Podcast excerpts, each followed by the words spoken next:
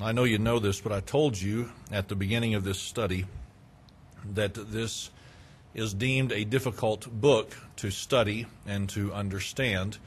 And this week, that reality hit me in the face again quite harshly, with no apology and with no sympathy. And so I spent quite a bit of time, not telling you this for any reason other than uh, to explain something. Uh, spent quite a bit of time trying to figure out what I was supposed to preach, what I was supposed to say. And I realized I was probably trying to deal with too large of a portion or too large of a passage of Scripture. And so I did not deal with, or we will not deal with, as much tonight as I originally thought we would, which means this may be a shorter message of sorts, but that's okay.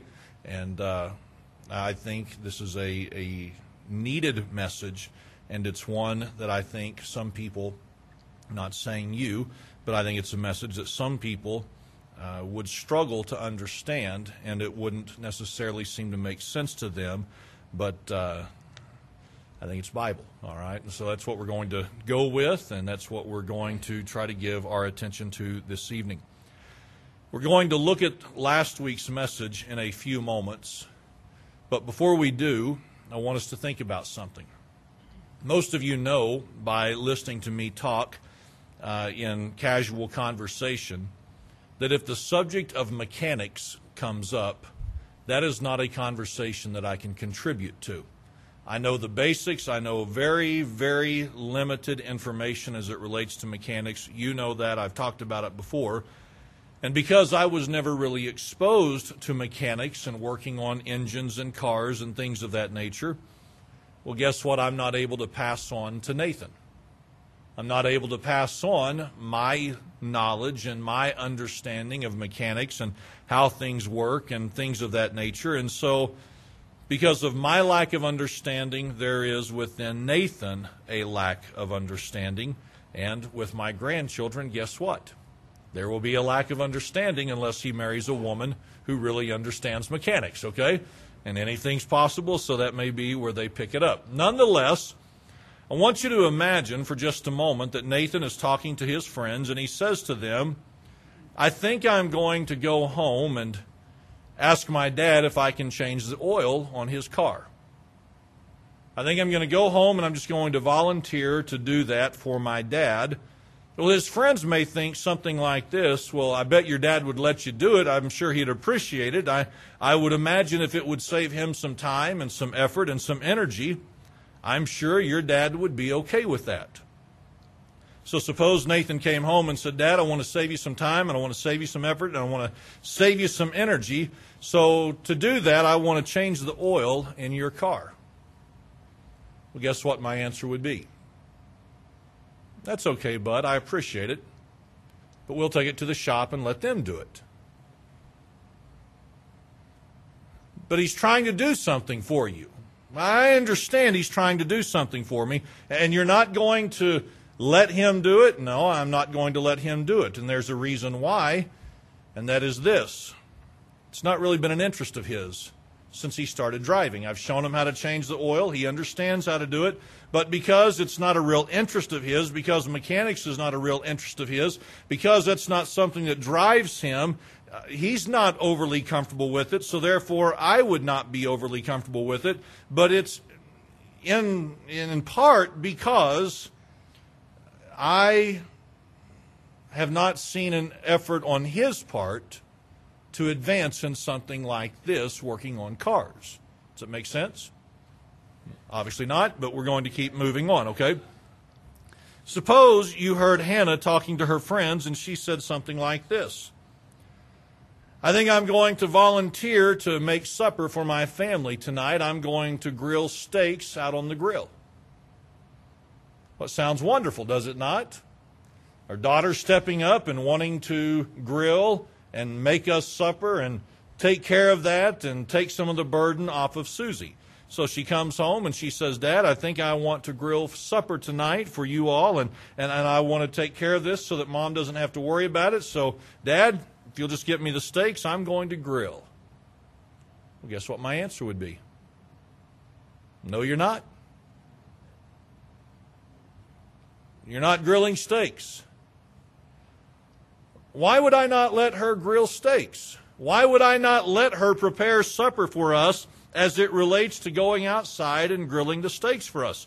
For this reason, for everything that she is interested in as it relates to the kitchen and cooking and things like that, she has never shown any interest in knowing how to start the grill or to fire it up.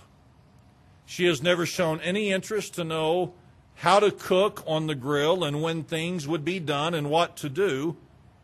And so, because of a lack of interest on her part, is going to keep me from letting her do what she says in theory she would like to do. I'm afraid to ask the question, but I'm going to ask it anyway. Does that make sense?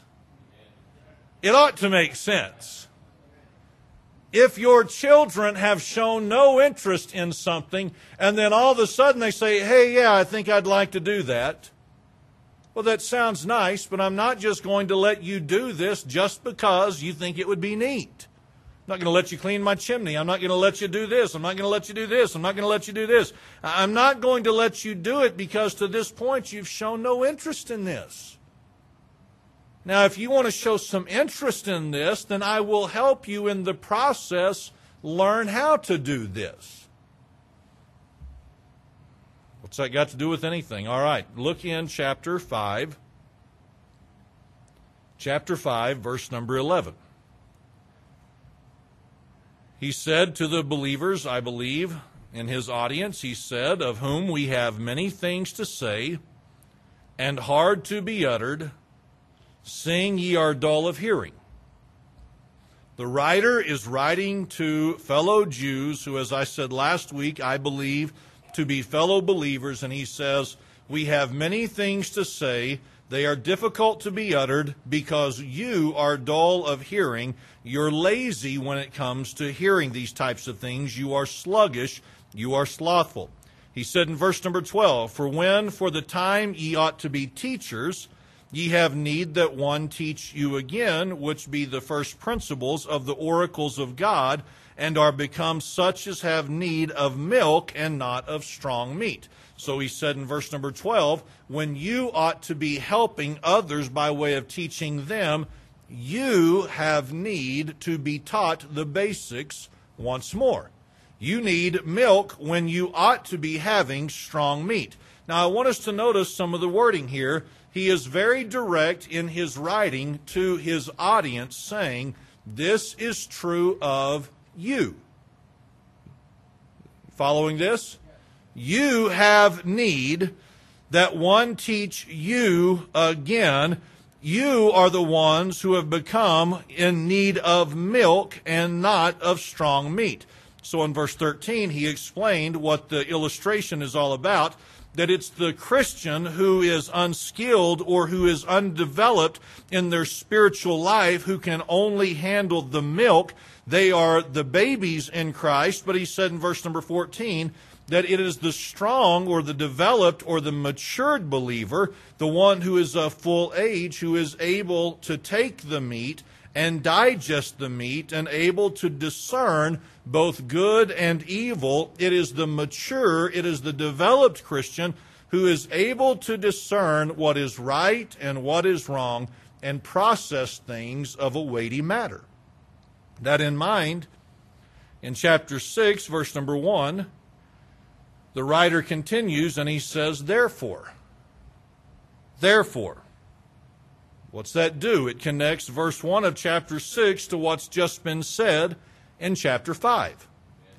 You cannot deny or suggest that there is a correlation here or a connection here. He says, Therefore, leaving the principles of the doctrine of Christ therefore leaving the principles of the doctrine of Christ. What does it mean to leave something? It means this it's the idea of abandoning something or forsaking something or departing from something. So he says, therefore, leaving the principles or the elementary aspects of the doctrine or the teachings of Christ. Now, if all a person did was read this statement, if all a person did was take this one little statement at face value all by itself, here is what one might assume the writer was suggesting that there was a need to abandon or forsake or depart the elementary or depart from the elementary teachings or the elementary doctrines of Christ. But when you consider this in its context, you know that that's not true, right?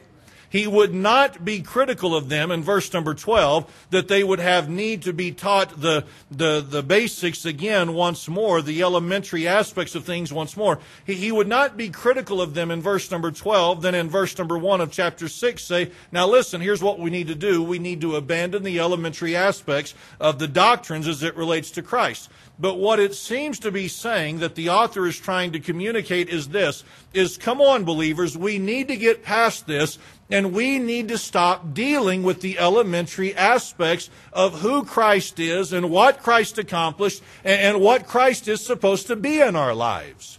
It would be like me saying something like this to you, or like you saying something like this to someone else. Come on, let's get this grounded, let's get this established, and let's move on, and let's not deal with this anymore.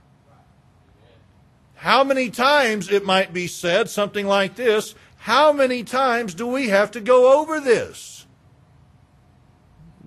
We've all expressed that at some point, I think, in our lives in some area. Come on.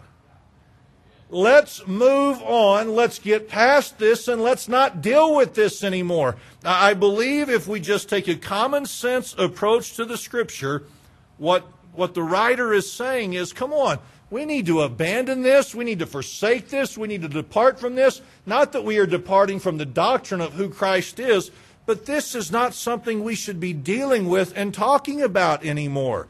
We know who Christ is. We know that He's the Son of God. We know that He is God. All the things that we've talked about in previous messages. Come on, this is basic, this is elementary, and we need to stop worrying and talking about and discussing these things. So he says, In doing this, let us go on unto perfection. Now remember in chapter 5, whenever he was rebuking them for their lack of maturity, he said, Ye ought to be teachers. Ye have need that one teach you again. But in verse number 1, he says, Let us. What has he just done? He's just included himself into the conversation. He's not talking about someone else now, and this is what you need to do. This is what you all ought to be doing. He is saying to them, now listen, this is what we need to be doing.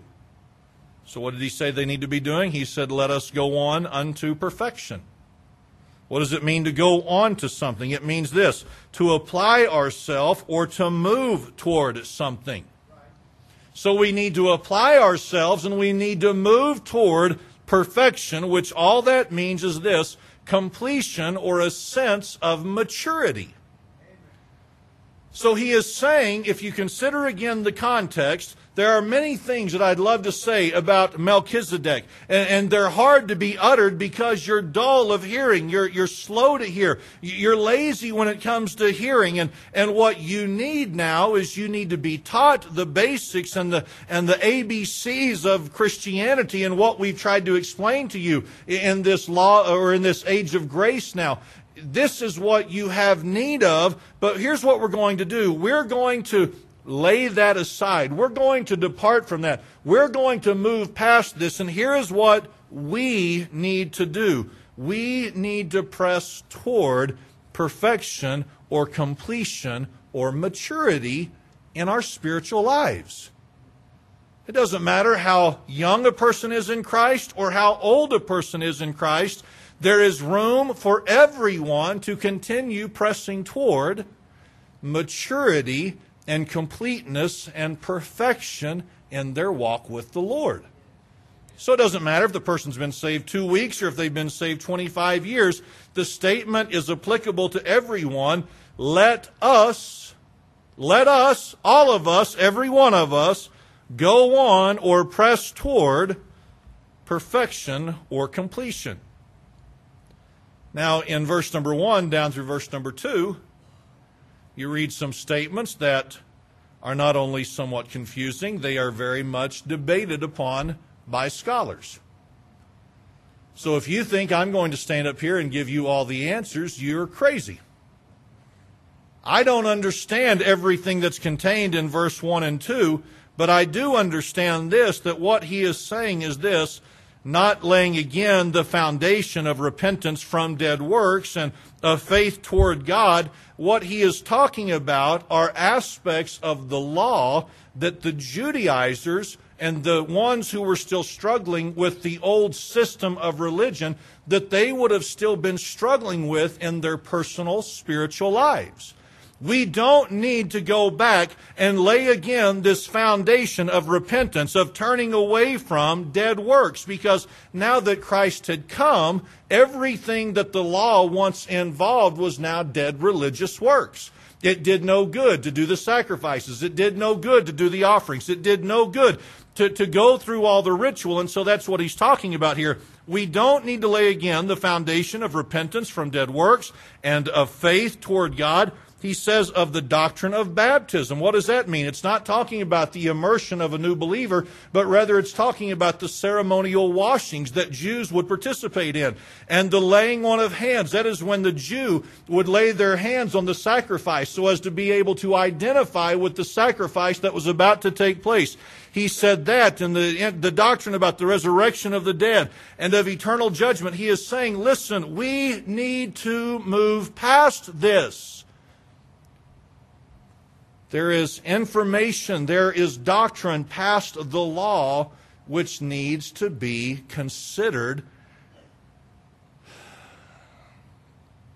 and developed upon. There needs to be this completion, this perfection, this spiritual maturity. So we want to leave the principles of the doctrine of Christ. We want to go on unto perfection. That is what we want to press toward. We don't want to keep rehashing the same things over and over and over and over again. Now, notice in verse number three what he says. And this will we do if God permit. And this will we do what will we do? We will press on to perfection. We're going to become complete in our spiritual lives. We're going to become mature in our spiritual lives. This is what we will do if God permit. What does it mean for God to permit something? It means for God to allow something, for God to give the liberty for something to happen. Now, he uses the word if. Like there's a chance it may not happen. Does this make sense? I mean, this is the words that are written, is it not? Okay, so this will we do we're going to leave behind these things and we're going to stop rehashing all of these things. We're going to abandon the basics and the, and the elementary things. We're going to get past all this and we're going to mature in our Christian life. We're going to do this if God allows. Well, somebody might say something like this well, you honestly think God wouldn't allow it? Yes. I think God may not allow maturity and completion and perfection in the proper sense of the word perfection in this context. I think it is possible for God to say, no, it's not happening. It's not going to take place. Just like I'm not going to let Nathan start doing mechanical work on my car or let Hannah start grilling when she has shown no interest in the entire process. Here's what I think the context would indicate as we consider all of it and not divide it in the way that it's divided in our, in our Bibles. He says, This will we do if God permit. See, there is a chance that God may not allow or give liberty for there to be spiritual growth and spiritual maturation to take place. Well, what in the world would cause God to not allow this or to not give liberty for this maturing process to take place? Go back to chapter 14 because or chapter 5 verse 14 because this all ties in together. He said, "But strong meat but strong meat belongeth to them that are of full age, even those who by reason of use have their senses exercised to discern both good and evil. I don't know if you remember what we talked about last week or not, but in trying to develop the context, something that I said was this.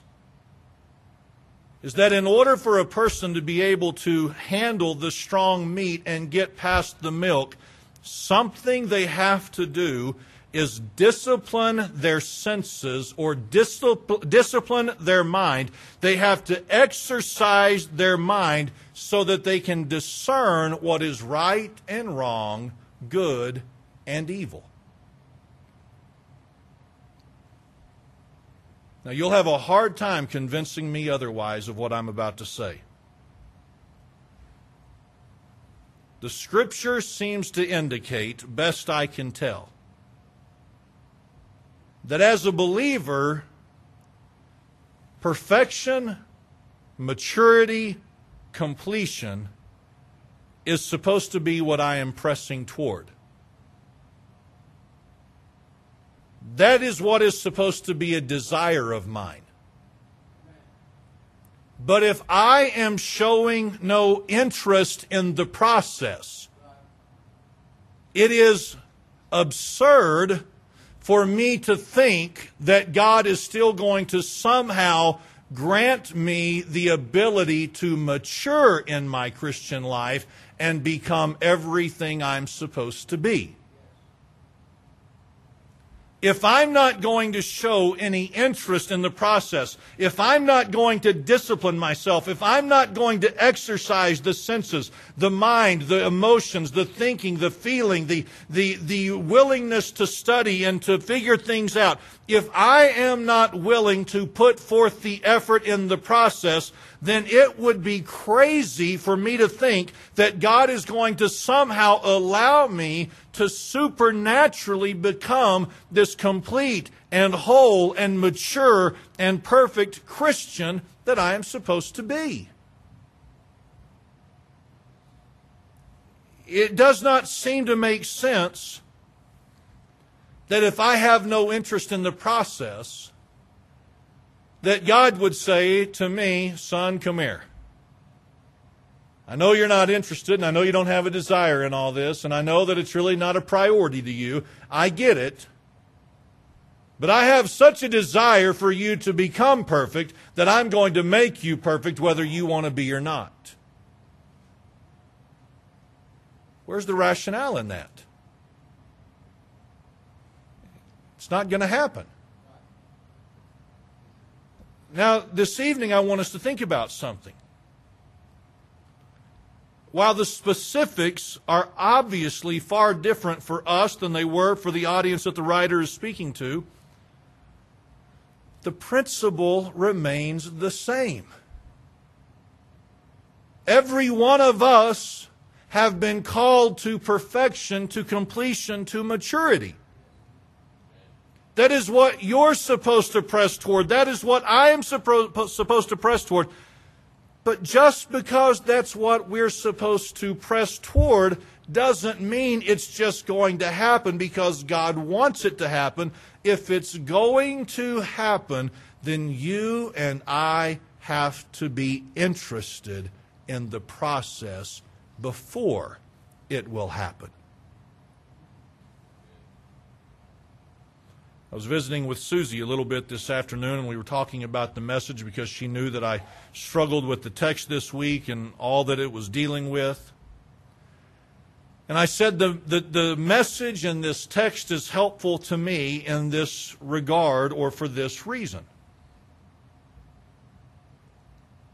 Sometimes you look at people and their spiritual lives and their spiritual development, and you can't help but ask yourself this question why aren't they maturing? Why are they still here? Why is it that they are stuck in this place in their spiritual development? Why is it that they don't get past this? Whatever it may be. You know what the text reminds me of? It reminds me of this truth. It's not that God doesn't want them to get past this. It's not that God doesn't desire for them to move on and to mature and to develop.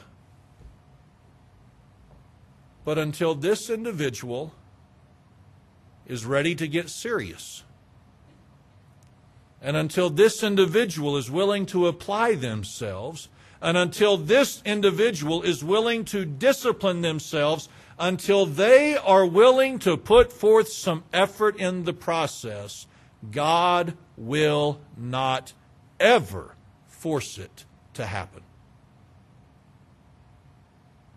It's just not going to happen. This is a two way street, for lack of better words. If you want to become perfect, then you've got to put forth some effort in it. You and I and no one else can sit back and say, I don't know why God's not doing that if we're not putting forth the effort ourselves. It's not that God doesn't want it to happen. But again, like we would be with our children, if this isn't anything you're interested in, then I'm not going to allow it to happen. I don't know if this resonates with us, but look around and see people who identify themselves as Christians. See the ones who so many times continue to live in this immature state, in this immature position. Why is that happening? Because they're not putting forth the effort. They're just not. Because if they were, then God's will would be to mature them, to develop them, to grow them to where they need to be. It's not that God doesn't want to allow it to happen, but until they care enough to do something in the process, He will not allow it to happen. And this evening, it's a very simple thought. It's a very simple challenge from what I can tell, from what I can piece together. If I'm called to be perfect, and if you're called to be perfect, and if this is what I am supposed to be pressing toward, then what I have to ask myself is this Am I? Am I? Am I the one who, in verse 14, Am I the one who is exercising the senses, the mind, the intellect, the thought process, the heart toward God? Am I the one disciplining myself to discern the good and the evil, the right and the wrong? Am I doing that? We know what God's will is. We know what God desires. We know what God wants from us. So I have to ask myself, am I doing it? And it is so easy. My goodness, it is so easy for people to sit in churches and say, well, yeah, I'm doing that.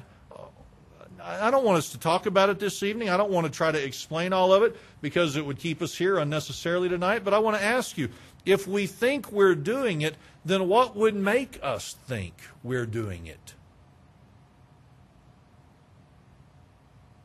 What evidences could we look to in our lives this evening and say, it is this, or it is this, or it is this, or it is a combination of things that would indicate I am trying to discipline myself and I am trying to exercise the senses. I am trying to be what I am supposed to be so that God can do in my life what He wills and desires to do in my life. It is so easy to sit here and say, well, yep, I'm trying. What are we doing that proves we're trying? What are we doing that proves we're putting forth the effort so that God will do what he desires to do, but will not allow to happen if we're not doing. I promise you, modern day Christianity needs a strong dose of that question. What are you doing? What are you doing to develop your spiritual life that God could actually honor, that would allow you to be perfect, to be complete, to be mature? if we're not doing something, if we're not applying ourselves to it, God will not give the liberty for that to take place. So I'll stand this evening and bow our heads for prayer.